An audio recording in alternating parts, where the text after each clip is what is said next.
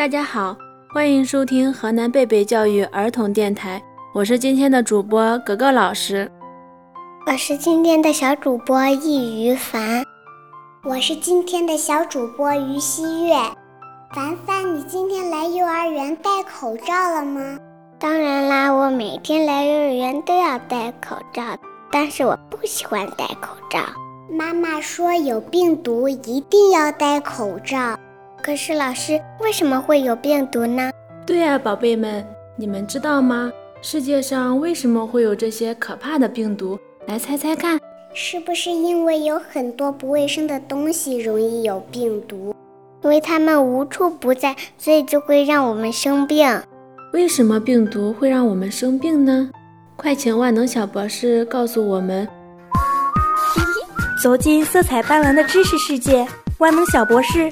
跟我一起来感受知识的神奇吧！Shiny shiny shiny shiny this shiny，热气球要出发。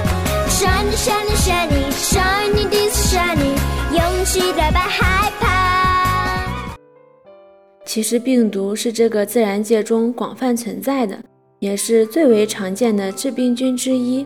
病毒感染指的是病毒会通过很多很多的途径侵蚀到我们人体内。并在人体的细胞内繁殖。